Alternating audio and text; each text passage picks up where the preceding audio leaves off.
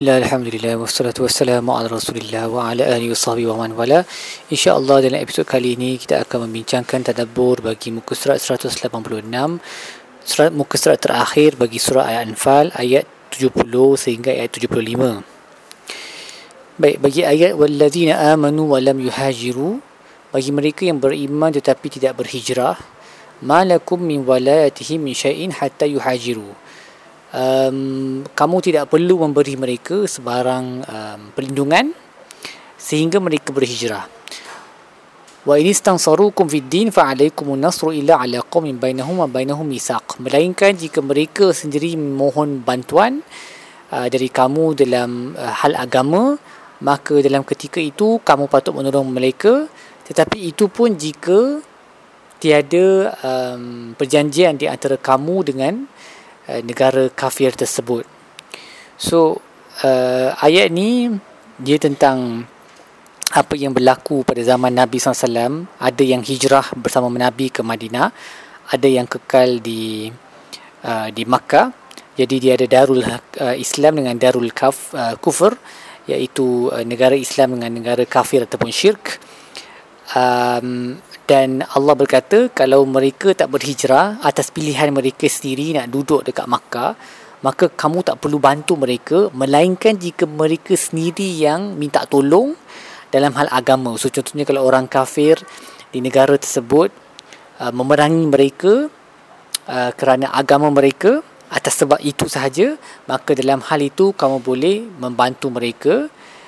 Um, tetapi ada lagi satu pengecualian iaitu kalau negara kafir tu ada perjanjian dengan kita perjanjian um, keamanan yang kita tak akan berperang maka dalam situasi itu kita tak boleh tolong mereka pun uh, sebab salah mereka lah sebab tak berhijrah ke negara Islam.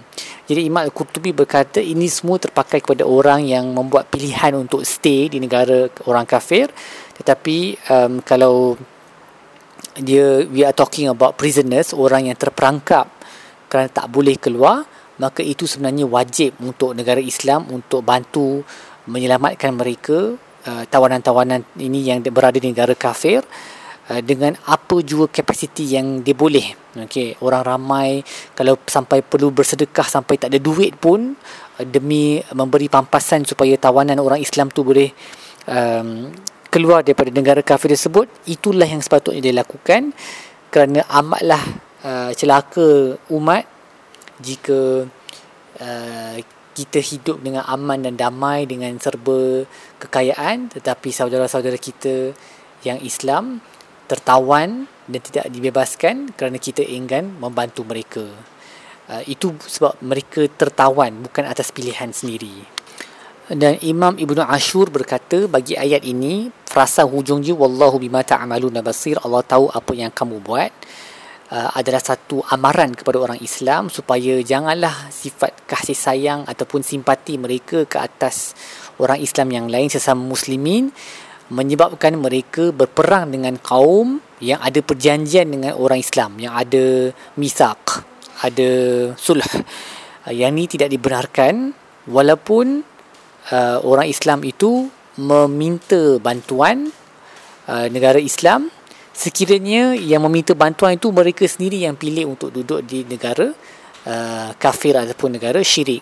Dan disebabkan ada perjanjian tersebut tidak dibenarkan untuk membantu mereka. Uh, dan ini memberi amaran lah uh, bahawa memenuhi wafak tu memenuhi perjanjian tu adalah satu benda yang dipandang sangat uh, tinggi oleh agama dan tidak boleh di um, umat Islam tidak boleh menjadi pengkhianat uh, dengan memecah atau memungkiri janji uh, perjanjian keamanan semata-mata kerana sifat simpati mereka kepada orang Islam lain yang membuat pilihan untuk duduk di negara orang kafir.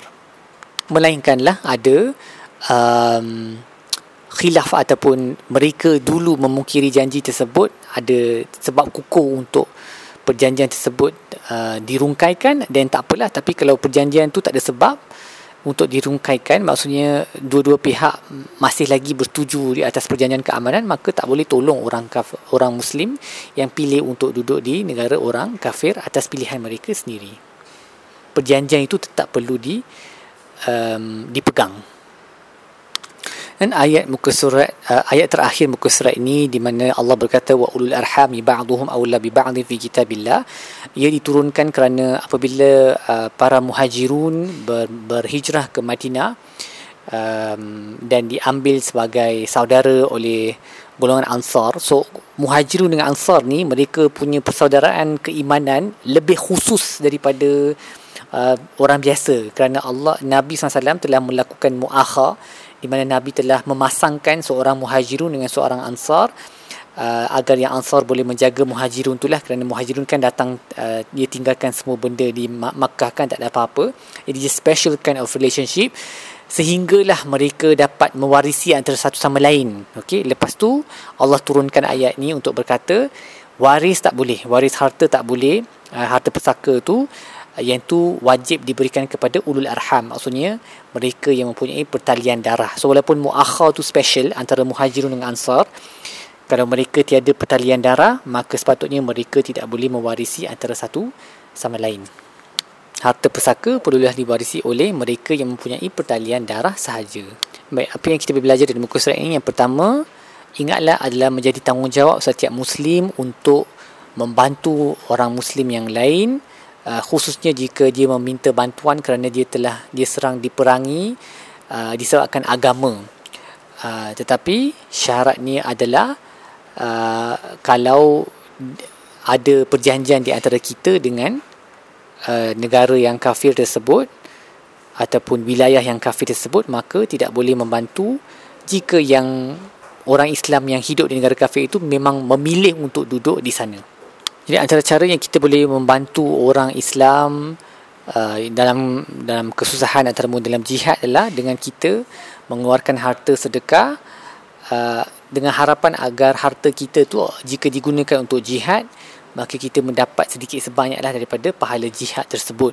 Ini berdasarkan ayat innal ladzina amanu wa hajaru wa jahadu bi amwalihim wa anfusihim fi sabilillah wal ladzina awaw wa nasaru ulaika ba'dhum awliya'u ba'd mereka yang berhijrah, berjihad dengan harta mereka dan jiwa mereka di jalan Allah, memberi perlindungan dan membantu, uh, mereka inilah uh, pelindung kepada satu sama yang lain. Juga frasa walladzina awaw wa nasaru uh, mereka yang memberi perlindungan dan membantu ni merujuk kepada perbuatan uh, golongan ansar yang telah mengambil saudara mereka daripada kalangan muhajirun menjaga mereka dengan baik memberi mereka penginapan apa melayan mereka seperti adik-beradik sendiri jadi kita boleh belajar daripada ini adalah kita pun cubalah sedaya upaya untuk uh, mengambil contoh, kalau yang paling bagus sekali kita ambil keluarga angkat dari kalangan um, uh, pelarian contohnya yang lari ke negara kita ambil mereka sebagai keluarga, keluarga angkat um, agar mereka mempunyai tempat penginapan makan minum mereka terjaga. Kerana Allah memuji perkara tersebut apa yang telah dilakukan oleh golongan Ansar dan kalau tak boleh ambil keluarga angkat sekurang-kurangnya bantulah mereka kerana mereka sangat memerlukan kepada bantuan. Mereka berada di negara negara apa uh, asing mereka tak tahu apa-apa so we have to help them as much as we can. Dan akhir sekali ingatlah bahawa betapa dekatnya kita dengan orang lain sekalipun um, kerana keimanan keluarga kita tetap mempunyai hak yang lebih besar uh, seperti yang Allah sebut dalam ayat wa ulul arhami ba'dhum aula bi ba'd fi kitabillah. Uh, mereka yang punya talian darah, uh, darah itu mereka lebih aula um, untuk menerima harta warisan dan juga dalam uh, sedekah sekalipun kan. So kita tahu bahawa orang yang paling layak menerima sedekah adalah orang yang berada di bawah penjagaan kita. Um, so kalau ada orang miskin uh, yang bukan keluarga kita dengan orang miskin yang merupakan keluarga kita yang lebih layak menerima sedekah kita adalah yang keluarga kita itu kerana apabila kita melakukan memberi sedekah kepada yang miskin yang juga keluarga kita kita dapat dua pahala iaitu pahala menolong orang miskin dan juga pahala menjalin silaturahim dan mereka lebih layak menerima um, sedekah kita berbanding orang yang yang selain itu. Kalau ada lebih kemudian boleh bagi. Okay? Tapi of course dalam, hart, dalam kes harta persaka memang yang bukan pertalian darah memang langsung tak boleh terima lah sebab Allah dah tentukan dalam surah Nisa berdasarkan hukum faraid siapa yang akan menerima harta tersebut um, di kalangan uh, mereka yang mempunyai pertalian darah. Baik setakat itu saja tadabbur kita bagi muka surat ini. Insya-Allah kita akan sambung dengan episod-episod yang lain. Sallallahu alaihi wasallam Muhammad wa ala alihi wasallam. Alamin.